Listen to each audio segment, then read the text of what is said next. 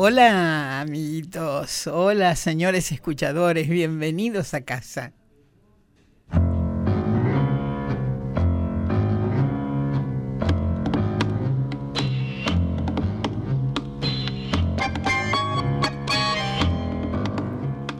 Aquí tenemos una nueva emisión de estos encuentros que nos permiten el homenaje a todos aquellos que hicieron eh, esta mágica ternura de la radio.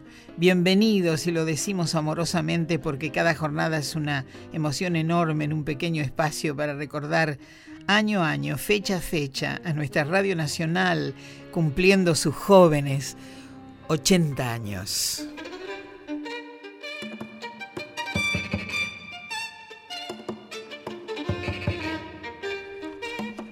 Y deseábamos eh, hoy homenajear al humor y al talento en lo femenino. Pareciera ser un área en la que las mujeres eh, han transitado muy poco, sin embargo, cuando lo han hecho, lo han hecho a gran nivel.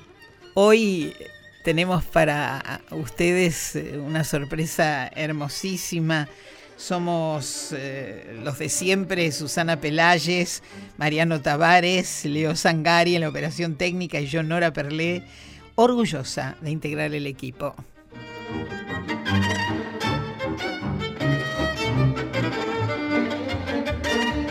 Hoy, querida Susana, qué lindo lo que vamos a hacer, porque está entre nosotros cuatro esta tarde y entre los escuchadores Marina Esther Traverso. Digo este nombre y un 80% de aquellos que nos escuchan no sabrán de quién se trata, pues traduciendo a la maravillosa sencillez de su seudónimo, Nini Marshall se encienden las luces de todos los recuerdos y el afecto que encierra nuestro corazón, ¿no?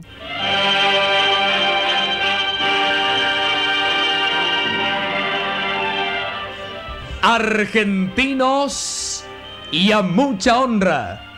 Así son los productos que llevan el sello Urlingam. Señoras y señores, fábrica argentina de vidrios y revestimientos de opalina Urlingam. Sociedad Anónima, Industrial y Comercial presenta ahora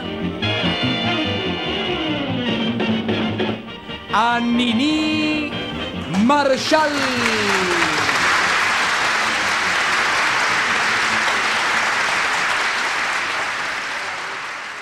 Es una figura íntimamente relacionada con eh, la historia y con el espíritu de, este edificio, de Maipú 555.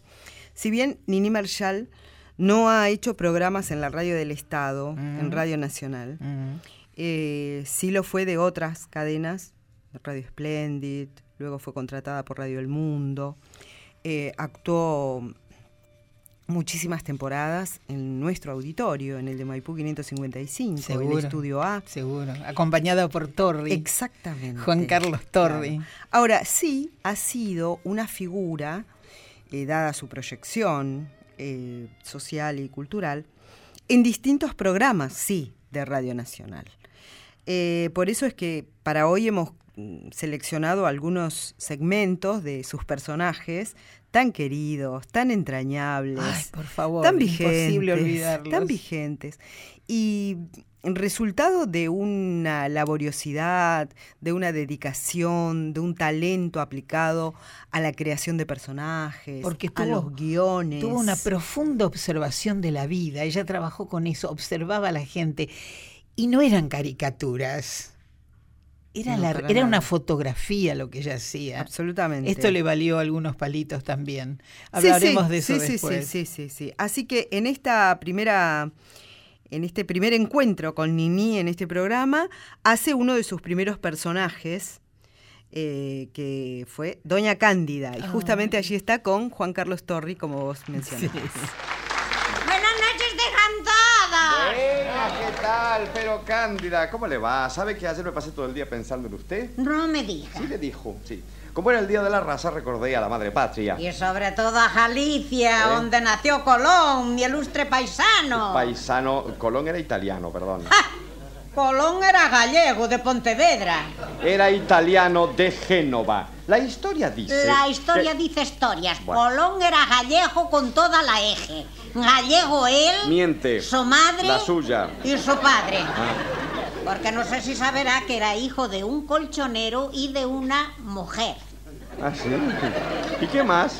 Y no sé si saberá que fue el inventor de la redondez de la Tierra, Ah. el inventor de América y el inventor de los huevos que se paran solos. No me diga. Cuente, Cándida, a ver. Pues sí, parece que un día a mi glorioso compatriota Sí. se le metió en el meollo la idea de que la Tierra era redonda como un queso de bola. Así es.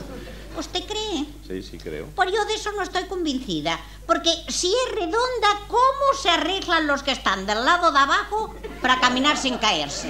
A ver, Usted dice los de las antípodas. ¿cómo dijo? No sabe lo que son antípodas. Yo- Mire, se lo voy a explicar gráficamente. Mire, si yo hiciera aquí, ahí está separada, un agujero tan hondo, tan hondo, que atravesara la Tierra de parte a parte, y usted se metiera en él, Ah. ¿por dónde saldría? Por el ojero. Por las antípodas, mujer. Bueno, bueno. Ojeros a un lado y siguiendo con mi famoso coterráneo, Sí. con aquellas ideas se puso a buscar ayuda para sus inventos. Ah.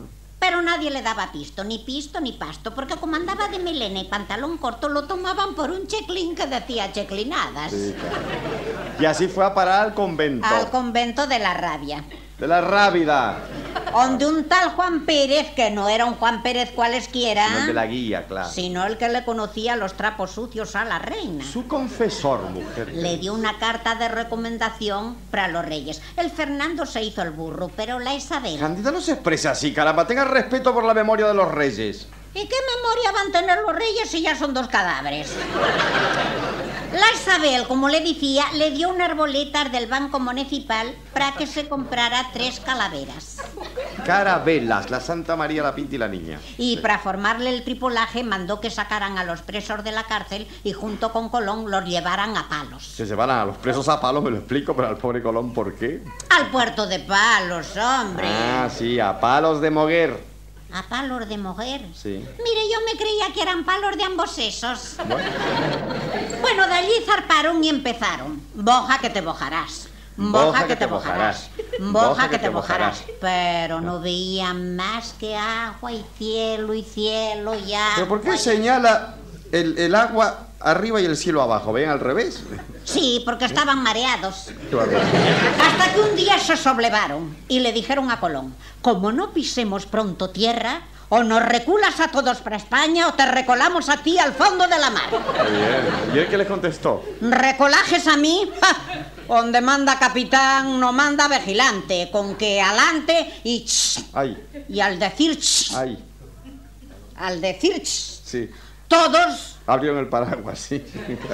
se quedaron mudos y eso que eran gallegos. Ajá, y así pasó un día, pasaron dos, y al llegar el tercero... Se escuchó en el silencio nocturno, en la inmensidad de la mar y en la oscuridad de la noche, el gritido de...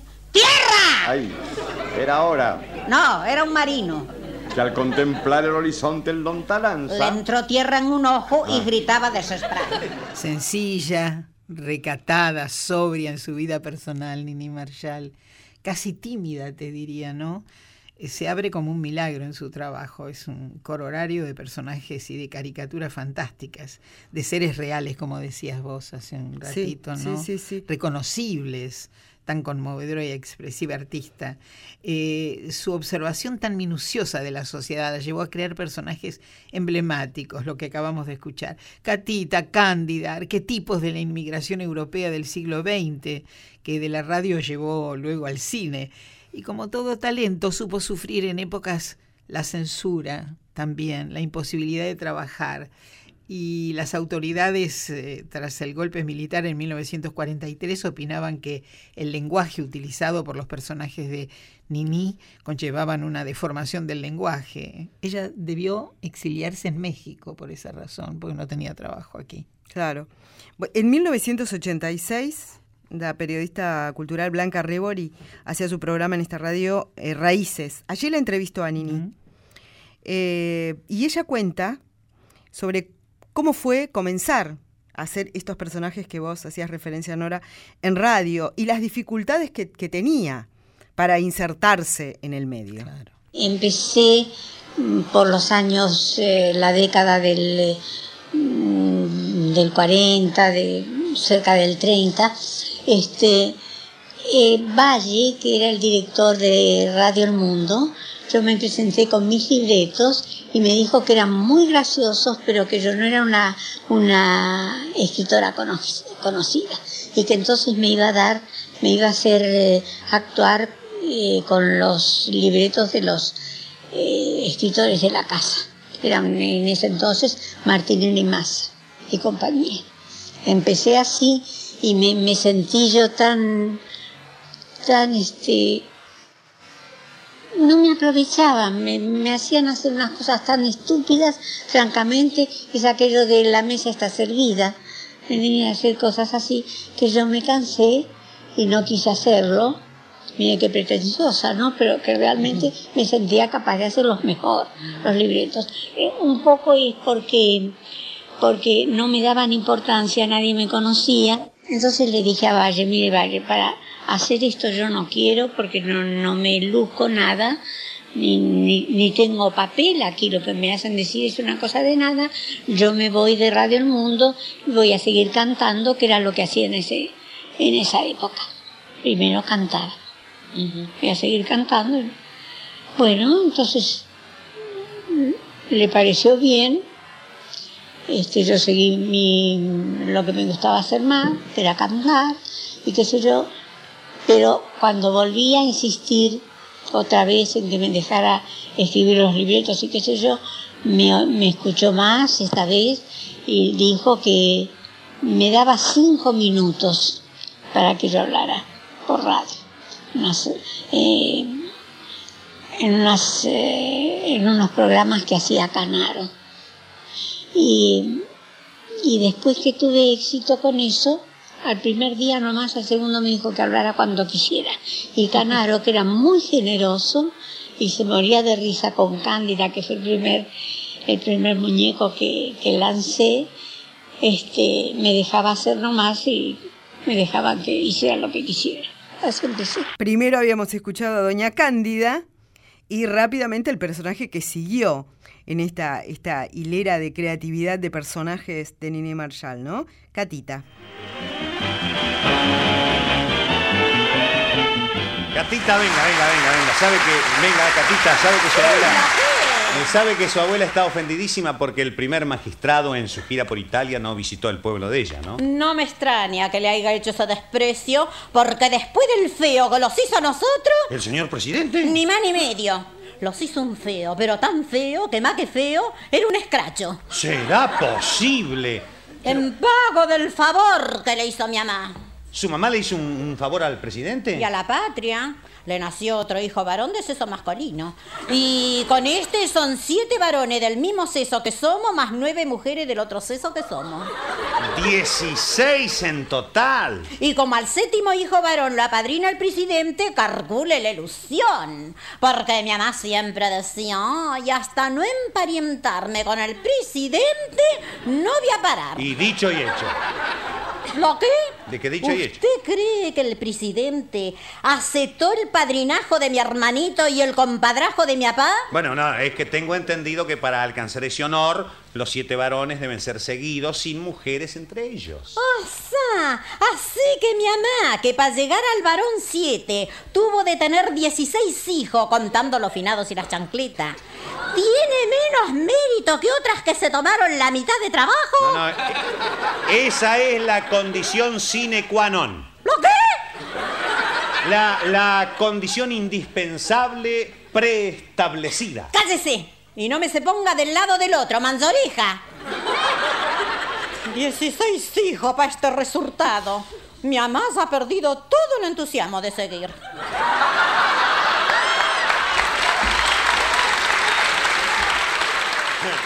Vos sabés, Susi, que Nini al cumplir sus 90 años dijo algo que, que me dejó pensando, te lo quise traer textual. La vida me ha dado muchas cosas, sobre todo el amor de la gente, que es lo que más agradezco. Lo dije y lo diré hasta el cansancio. Mi vida no es más que la de una señora de su casa que se hizo la graciosa. Así quiero que me sientan y así quiero que me recuerden. Qué dulzura, ¿no? Sí, ¿Cómo se la recuerda? Con admiración y Sí. con un reconocimiento que sobre, bueno, el final de su vida lo tuvo. Vos sabés que la Universidad de La Plata, la Universidad de la Ciudad de La Plata, Sí. ha realizado un gran trabajo de investigación sobre Nini Marshall y ha recuperado todos sus personajes y ha trabajado en el ordenamiento bibliográfico y demás. Y es una figura que se ha incorporado a la academia. Sí, vos sabés que ellos registraron y conservaron no solo grabaciones para estudiar las particularidades lingüísticas de sus personajes, sino que ella, como fue una mujer que alejada de sus personajes tenía una vida propia, ella pintaba, pintaba, leía mucho y era coleccionista además. María Elena Walsh, por ejemplo, la definió como nuestra servanta y explicó que solo un prodigioso dominio del idioma le permitió justamente a Nini Marshall descalabrarlo, travestirlo, lanzarlo a las efímeras ondas del éter.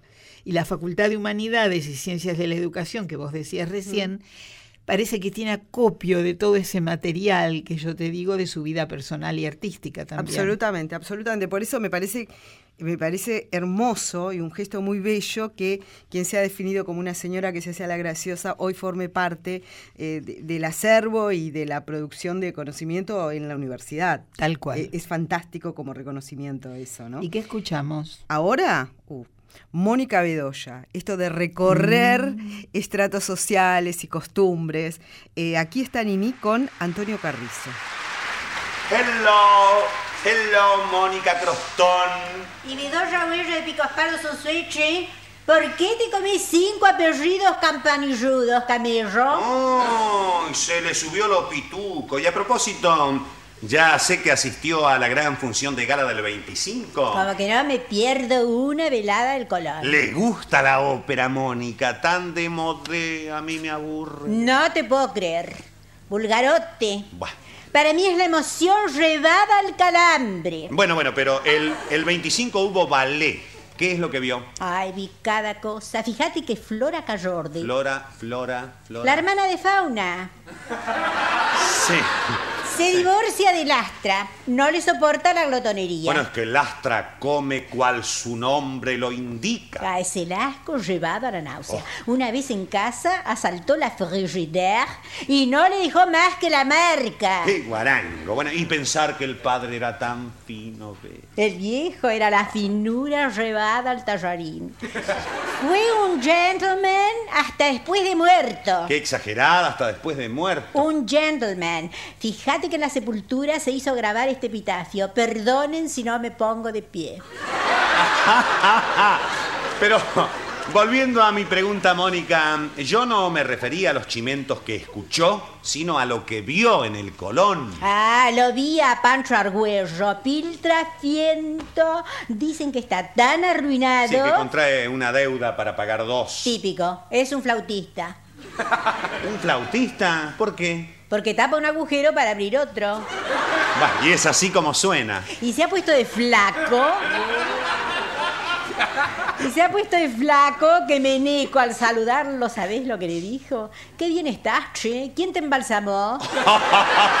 ¡Pobre Pancho! También siempre fue un cabeza hueca, Johnny. No me diga, Moni. Auténtico. Tiene la cabeza tan hueca que cuando se pone el sombrero se le cae adentro. Detrás de él estaba el millonario Santirrán, que me contó Goyo que acaba de tener una agarrada con el yerno. Por alguna cuestión de plata seguro. Dice que le gritaba, después de un año de casado con mi hija se atreve a pedirme plata, no le entregué toda la dote. La dote sí, le dice el tipo, pero lo que ahora pido es la indemnización. ¡Qué fresco! ¡Qué fresco! ¿Te das cuenta, Mónica Bedoya? Porque ella eh, eh, lo que ha hecho es de alguna manera ridiculizar lo, lo que le inspiraba un cierto desprecio, los snob, por ejemplo, ella que era tan sencilla y tan abierta, lo superfluo, sacando a relucir una clase social, pero sin grosería, sin golpes bajos, sin palabras soeces. Ella lo hacía con dulzura, el personaje en sí mismo era encantador, más allá de lo de los snob, ¿no es cierto? Sí, claro. Eh, otro personaje, con este ya vamos a ir despidiéndonos por hoy. De Nini, vamos a retomar el personaje y, a esta gran artista en otro momento. Sabes que en 2002 eh, esta radio le hizo un gran homenaje a través de un informe ah, especial, una investigación que estuvo en la producción del periodista Hernán Mundo. Eh, en esa producción se utilizó este personaje creado por Nini, Bárbara McAdam. Justamente está también como eh, comenzamos con Juan Carlos Torri y la grabación original fue en esta radio también. En este edificio hermoso de Maipú 555. No podía ser de otro modo. Aquí está. Oh, how do you do, Mr. Torri? I am Barbara McAdam. Pero, cacho, pero si es Miss Barbara McAdam, la turista americana. ¿En qué puedo servirla, Miss Barbara? Uh, you know, uh, usted sabe que yo soy, yo soy un escritorio.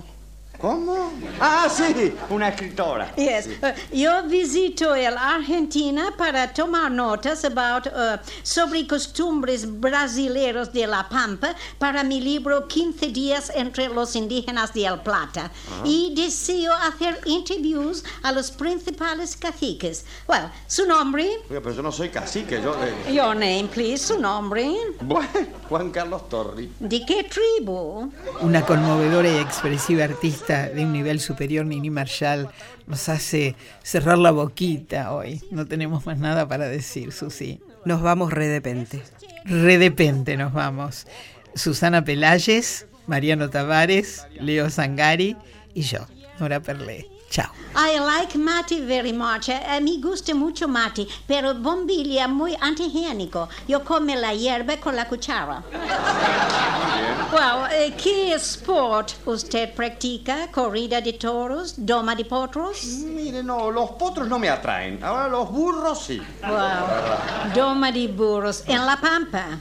No, no, un poquito más acá, en Palermo. Oh, yes. I know it. En mi programa de turismo, este domingo tengo una cacería de yacarés en Palermo. Yo creo que lo único que se puede cazar los domingos en Palermo son patos. ¿Usted forma parte de los cazadores? No, yo formo parte de los otros, de los patos. ¿Usted también es cazador de cabelleras? No, no, soy tomador de pelo nomás. Wow.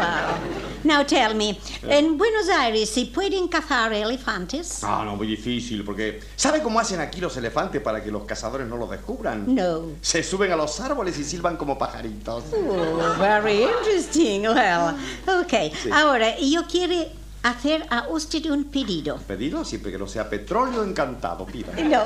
Yo quiero sacar a usted una foto para ilustrar mi libro, 15 días entre los indígenas de El Plata. What do you think about this? Magnífico. Bueno, ¿dónde me pongo mis asfalto? Eh, oh. digo, mis macadam. Macadam, Barbara Macadam. Well, póngase aquí delante de su tribu. Aquí delante de...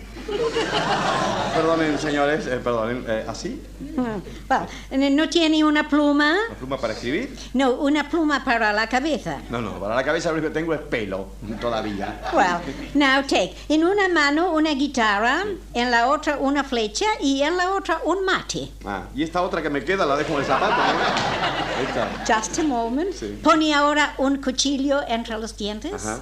Abre los ojos. Ah, más. Ah, ¿Así todavía? ¿Así?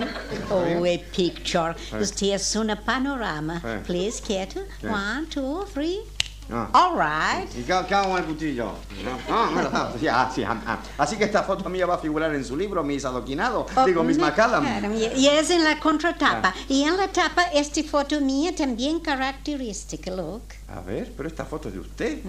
Alpargata, chiripá y sombrero de madroños. Oiga, ¿de qué se disfrazó? De chulapona, la traje nacional de la Argentina, para cantar este tango. Cuando salió de la Habana, valga mi Dios, nadie te ha visto salir si no fui yo. Porque si te pesca un guardia pobre de vos, te mete en un calabozo de un empellón. Oh, wonderful. I like tangos very much. Ah, le gustan los tangos. Yes, yo sé un otro, este, per cante que mi amoraste. Ay, lo sabe todo. Yes, pero yo le cambió la letra para el gusto americano. No, me encantaría ¿no? escuchárselo. Mire, ahí tenemos un piano, ¿me permite? Well, y aquí los castañetas, y aquí los castañetas. Yes. Go on. Joseli, Joselito era el torero más bravo de la Argentina, el preferido de las chinas, eh, por su pinta y su valor. Cuando salía a la plaza con el poncho de colores y el sombrero calañés, los gauchos batían palmas y al compás de las maracas le gritaban ¡Hey, holey! Y los toros le temblaban por su arrojo y puntería. Y cuando en medio de la panza les clavaba la cuchilla, todo el gauchaje bramaba. Y Joselito triunfante tiraba al aire el turbante entre palmadas y olé. Pero una tarde maldita le tocó un toro traidor que le hizo dar por la pista cien vueltas alrededor. El valiente Joselito disparaba cien por hora con los cuernos tras de él. Hasta que el toro cobarde de una cornada traidora lo tendió en el redondel llena di dolor la bara al verlo y agonizando al compás de las guitarras se puso a cantar un tango. Mientras su china llorando con su mantón de Manila cubría el cuerpo del torero más bravo de